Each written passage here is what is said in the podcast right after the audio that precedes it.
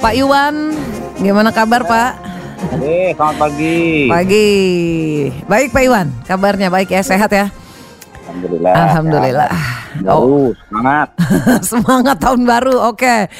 Pak Iwan, ini beberapa Hmm. waktu lalu kan Anda nulis tuh sebuah opini menarik nih di sebuah harian nasional. Idola Hmm. sangat memperhatikannya, judulnya menjaga optimisme di tengah tekanan.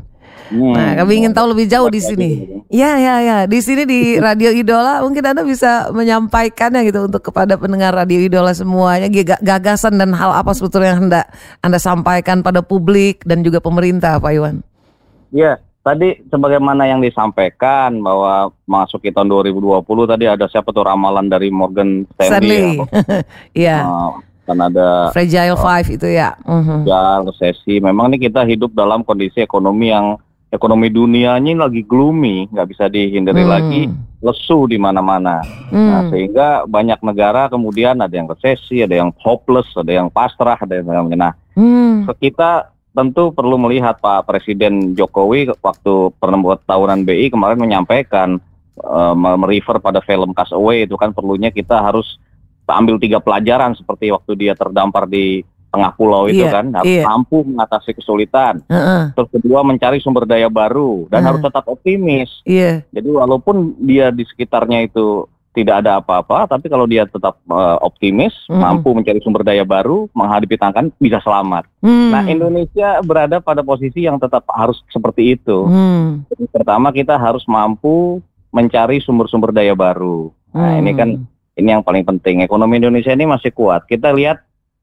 satu imunitasnya terjaga. Hmm. Jadi dibandingkan negara-negara lain yang terdampak dengan krisis tuh ya, kita lihat kan mana lesu, resesi segala macam. Hmm, hmm, Kita memang orang bilang melemah, hmm. tapi kita masih terjaga, tumbuhnya masih di atas 5%. Hmm. Coba bayangin selama 3 triwulan itu 507, 505, 502 itu masih di atas 5%. Hmm. Itu sebuah pertumbuhan positif yang bagus Hmm. dalam kondisi seperti ini. Hmm. Kemudian kemarin inflasi kita lihat akhir tahun 2019 2,72 persen. Hmm. Itu inflasi terendah selama 20 tahun terakhir. Oh, oke. Nah, artinya kita Hmm. bisa menjaga kestabilan harga di tengah ekonomi seperti ini. Hmm. Ada empat faktor kata Pak Gubernur kemarin kan produksi kita bagus Hmm. bisa dijaga. Artinya kita punya produksi lebih besar daripada permintaannya Hmm. sehingga harga tidak bergejolak kan. Hmm. Terus bagaimana koordinasi pemerintah pusat, pemerintah daerah, BI di daerah supaya ketersediaan pangan terjangkau. Hmm. Hmm. Sehingga inflasi makanan tidak terganggu. Terus nilai tukar kita lihat stabil kan. Selama 2019 Iya. Kita menjaga kestabilan nilai tukar. Heeh. Heeh. Nah ini beberapa hal yang membuat kita masih tetap harus optimis memasuki 2020. Mantap, oke. Tapi kalau secara umum tuh Pak Iwan eh, kondisi ekonomi Indonesia tadi eh, di balik di luar negara-negara lain yang tadi anda bilang ada yang udah frustasi juga gitu. Itu secara umum eh, eh, bagaimana kita bisa selalu optimis seperti itu dan mencari sumber-sumber yang baru seperti eh, Nolan di Kas UE itu. Ya kita tentunya nggak boleh puas hanya bisa bertahan hidup. Nah, Hmm. Yang pertama tadi adalah kita harus mampu bertahan hidup, itu kan. Yang dia lakukan. Mm-mm. Jadi dia bisa cari kelapa, dia mancing ikan sendiri segala macam. kan. Ngobrol sama kelapa bener. ah, ah. Ngobrol sama bola voli gitu kan. Iya benar benar benar. Oke. Itu kita adalah- tapi kan kita nggak hanya eh, mampu harus bertahan hidup dan seandainya bertahan pun seberapa kuat kita nih sekarang. Nah betul, kan kita nggak bisa begitu aja karena masalah yang kita hadapi ini masih berat. ya kan? Hmm. Kita lihat investasi non bangunan misalkan belum kuat, ekspor kita belum kuat. Nah ini tantangan. Hmm. Setelah kita mampu bertahan hidup, Mm-mm. kita harus cari sumber daya baru untuk Ah. menunjang. Jadi harus cari sumber-sumber daya baru. Selama ini kan kita hanya misalkan bertumpu pada ekspor barang mentah sama sumber daya alam. Ah, Nah, ah. ini kita perlu mumpung mo- momennya seperti ini kita coba fokuskan. Kita coba kembangkan industri manufaktur misalkan, Ah. garment, elektronik. Sekarang Nah. pemerintah punya mendorong 10 Bali baru. Nah, Mm-mm. ini tuh sumber pertumbuhan baru loh. Hmm. Membangun 10 Bali baru itu sumber Hmm. artinya selama ini itu belum dimanfaatkan secara optimal. Mm-mm. Jadi ke- kalau kita selama ini ekspor hanya ekspor sumber daya alam, kalau 10 Bali baru itu tumbuh, turis datang meningkat, devisa meningkat. Nah, itu sebagai sumber pertumbuhan baru. Hmm. Maritim juga bisa kita hentikan. UMKM. Hmm. Nah, ini yang salah satu sumber-sumber pertumbuhan ekonomi Hmm. baru. Hmm. Tentunya infrastruktur tetap dibangun dan kemudian nanti kita Pak- Pak Presiden sudah mendorong peran swasta Mm-mm. dan ada omni- omnibus law yang dirancang itu untuk mempermudah proses investasi. Hmm. Nah, Ini salah satu eh, antara lain pertumbuhan ekonomi baru. Nah, yang saya sampaikan juga pada tulisan itu adalah keuangan digital. Yes. Ini yang paling penting. Heeh, heeh, heeh. Inovasi sektor ekonomi dan keuangan digital. Kenapa? Karena kita punya potensi besar di digitalisasi, Hmm. tapi kita belum optimal. Pengguna Hmm. internet Indonesia saat ini baru 56 persen, lebih Hmm. rendah dari rata-rata global. 56 persen aja ramai ya, kayak gitu ya. Iya, makanya. Hmm. Terus? Terus unbank, poor Hmm. people ya manusia yang belum eh, eh, masyarakat yang belum tersentuh bank juga masih eh, banyak ya saat ini baru 49 persen dari Iya. penduduk Indonesia yang punya rekening bank Heeh. Itu tantangan juga tuh, tantangan literasi perbankan berbagai macam literasi lah pokoknya kita. Hmm. artinya itu tantangan tapi juga sebuah peluang besar sebenarnya bagi Hmm. kita kalau kita berkembang di kalau kita dorong itu itu kita Hmm. punya peluang yang sangat besar Hmm. Di situ, karena eh, Hmm. nah, dari situ berarti kan harus ada eh, apa namanya tuh eh, otoritas gitu atau pemerintah ada kebijakan-kebijakan tertentu yang harus me- mendukung eh, situasi atau lingkungan yang eh, bisa melakukannya bukan gitu Pak Iwan maksud saya. Ya, ya, ya. Ya, Bank Indonesia eh, menyusun sebuah eh, platform atau visi sistem pembayaran Indonesia. Jadi kita Hmm. mengeluarkan cetak biru untuk pembayaran ke, ke depan, sistem pembayaran ke depan. Hmm. Jadi kita nanti akan mengembangkan tuh ada open banking, ada sistem pembayaran retail, infrastruktur pasar. Mm-mm. Jadi ini salah satu eh, cara bagi Bank Indonesia untuk mendorong eh, sistem pembayaran eh, Indonesia ke depan. Karena kita Hmm. melihat e-dagang sama techfin, fintech ini tumbuhnya pesat sekali. Iya, benar. Mm. Mm-mm. Nah, Itu yang- eh, sistem pembayaran tadi ya, udah di visi sistem pembayaran yang disusun Bank Indonesia itu udah mulai jalan berarti ini ya.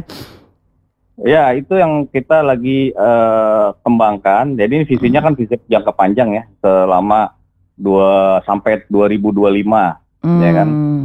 Jadi eh, yang pertama itu adalah mendukung integrasi ekonomi keuangan digital. Jadi Hmm. eh, integrasi ekonomi keuangan digital ini nanti bank sentral itu proses pengedaran uang, kebijakan moneter, inklusi keuangan itu diintegrasikan. Hmm. Terus yang kedua mendukung digitalisasi perbankan ya. Hmm. Jadi perbankan itu kan sekarang mengembangkan juga digitalisasi finansial teknologi itu kita dukung. Nanti Hmm. ada memanfaatkan eh, teknologi digital, Hmm. open banking namanya. Open banking itu Oke. istilah mendorong artinya bank itu membuka data informasinya kepada pelaku techfin gitu loh. Jadi nanti bisa di Oh, gitu. Bagus juga nih si apa perbankan Indonesia kayak Bank Indonesia itu beradaptasi juga dengan perubahan zaman ya. Pokoknya kembangkan karena itu tadi satu potensi mencari sumber Iya. pertumbuhan ekonomi baru. Terus juga bagaimana menggabungkan yang fintech itu dengan perbankan. Ini kan sekarang ada masalah eh, fintech tumbuh, perbankan tumbuh sendiri, nanti digabung gitu, apa di interlink. Eh, ya, eh, yang oh justru namanya itu dia bekerja sama ya nggak sendiri sendiri Bekerja nanti. Hmm, nggak bersaing mereka malahan juga. Nah, sekarang kan eranya itu era kolaborasi, bukan era persaingan. persis lagi. persis persis. Jadi tapi tadi tadi anda bilang jangka panjang. Sementara dunia sudah tidak ramah sejak sekarang gitu. Jangka pendeknya ada? Menjaga Ya. optimisme. Ya, jangka panjang itu kan dimulai dari langkah-langkah pendek di jangka eh, Ah. pendeknya. oh Jadi yang- begin it the end in mind ya oke Ya, kita mulai 1 Januari kita sudah terapkan namanya QR Indonesia Standar misalkan Hmm. itu. Itu kalau bayar itu kan sekarang eh, tahu QR kan ya? iya Kayak yang bayar dari handphone ditempel ke kotak biru hitam putih hitam putih itu. Heeh, heeh. Dia- Dulu tuh kan banyak kalau banyak kita ada ini saya sebut aja misalkan GoPay, Link aja, OVO segala macam itu kan banyak kan betul uh, uh, barcode-nya beda-beda. Nah, mulai Hmm. 1 Januari kemarin sudah jadi satu, Oh. hanya ada satu. Ya kan jadi Oh. kalau kita mau bayar pakai QR, saya mau ditempel aja pakai QR nih. Heeh. Begitu kita tempel, ah, itu nggak boleh lah banyak lagi. Oh. Semua harus menyatu ke dalam satu QR, namanya QR Indonesia Standar. Nah, itu sudah Hmm. satu efisiensi dalam cara pembayaran digital. Iya, oh gitu. Oh, Dan keren itu juga ya. Standar Hmm. keamanan uh, Hmm. cara pembayaran itu salah satu inovasi-inovasi dan Hmm. eh, regulasi yang kita terapkan kepada cara pembayaran. Hmm. Oke menarik nih eh, apa yang sudah dilakukan. Mungkin tantangannya itu tadi ya literasi eh, warga negara Indonesia yang masih kurang nih sekarang harus dijaga.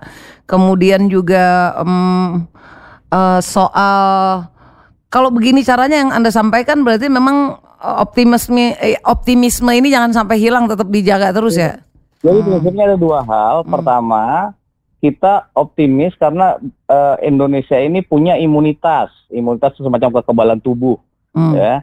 Eh, itu terbukti dari kita masih tumbuh di atas 5% dan inflasi kita Oke. eh, terjaga, nilai tukar kita stabil. Artinya Tapi itu kan makro banget Pak Iwan. Nah, Yang yang realnya gimana? Real sektornya. Makro itu kan ter- eh, kondisi tubuh ibaratnya. Hmm. Jadi kalau kondisi tubuhnya itu nggak sehat, itu akan turun ke mikronya. Hmm. Kalau sekarang tumbuhnya misalkan 3% turun di bawah 5%, mesti pengangguran tinggi. Oke, Ketika oke. pengangguran lebih meningkat terjadi permasalahan sosial dan itu turun ke, ke bawah ke mikronya nanti. Hmm. Makin susah hidup kan. Nah, Oke. jadi Tetap ini- ngaruh ya itu yang pertumbuhan 5% walaupun Ngaruh. itu makronya justru oke. betul. Jadi kalau ngeliat Hmm. ekonomi kita lihat makronya, nanti kita turunkan satu-satu gitu. Tetap nanti Baik. ada ininya. Terus inflasinya terkendali. Kalau inflasi terkendali berarti harga-harganya relatif stabil, Hmm, nggak hmm, hmm, bergejolak toh. Hmm. Tiba-tiba naiknya gila-gilaan. Hmm, Oh, oke. bensin tiba-tiba itu cabai tiba-tiba menjadi ratusan ribu. Kan tidak terjadi. Betul betul betul. Artinya kita Oke. punya sebuah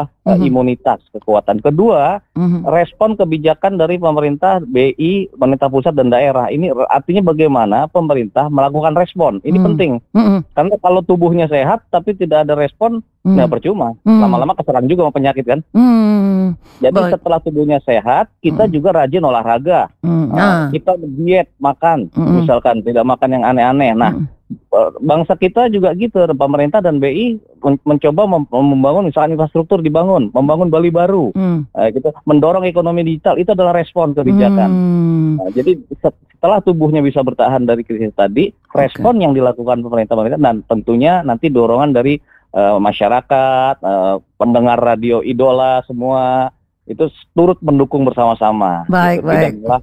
Negatif, Hmm. malah menyebarkan kebencian. Wah, Hmm. jangan gitu. Gitu, Oke. harus- Analoginya keren juga nih bisa dibayangkan orang awam berarti itu rupa yang terjadi. Terima kasih banyak nih Pak Iwan sudah memberikan Oke, kita perspektif lebih luas tentang hal ini. Sampai jumpa lagi Pak Iwan.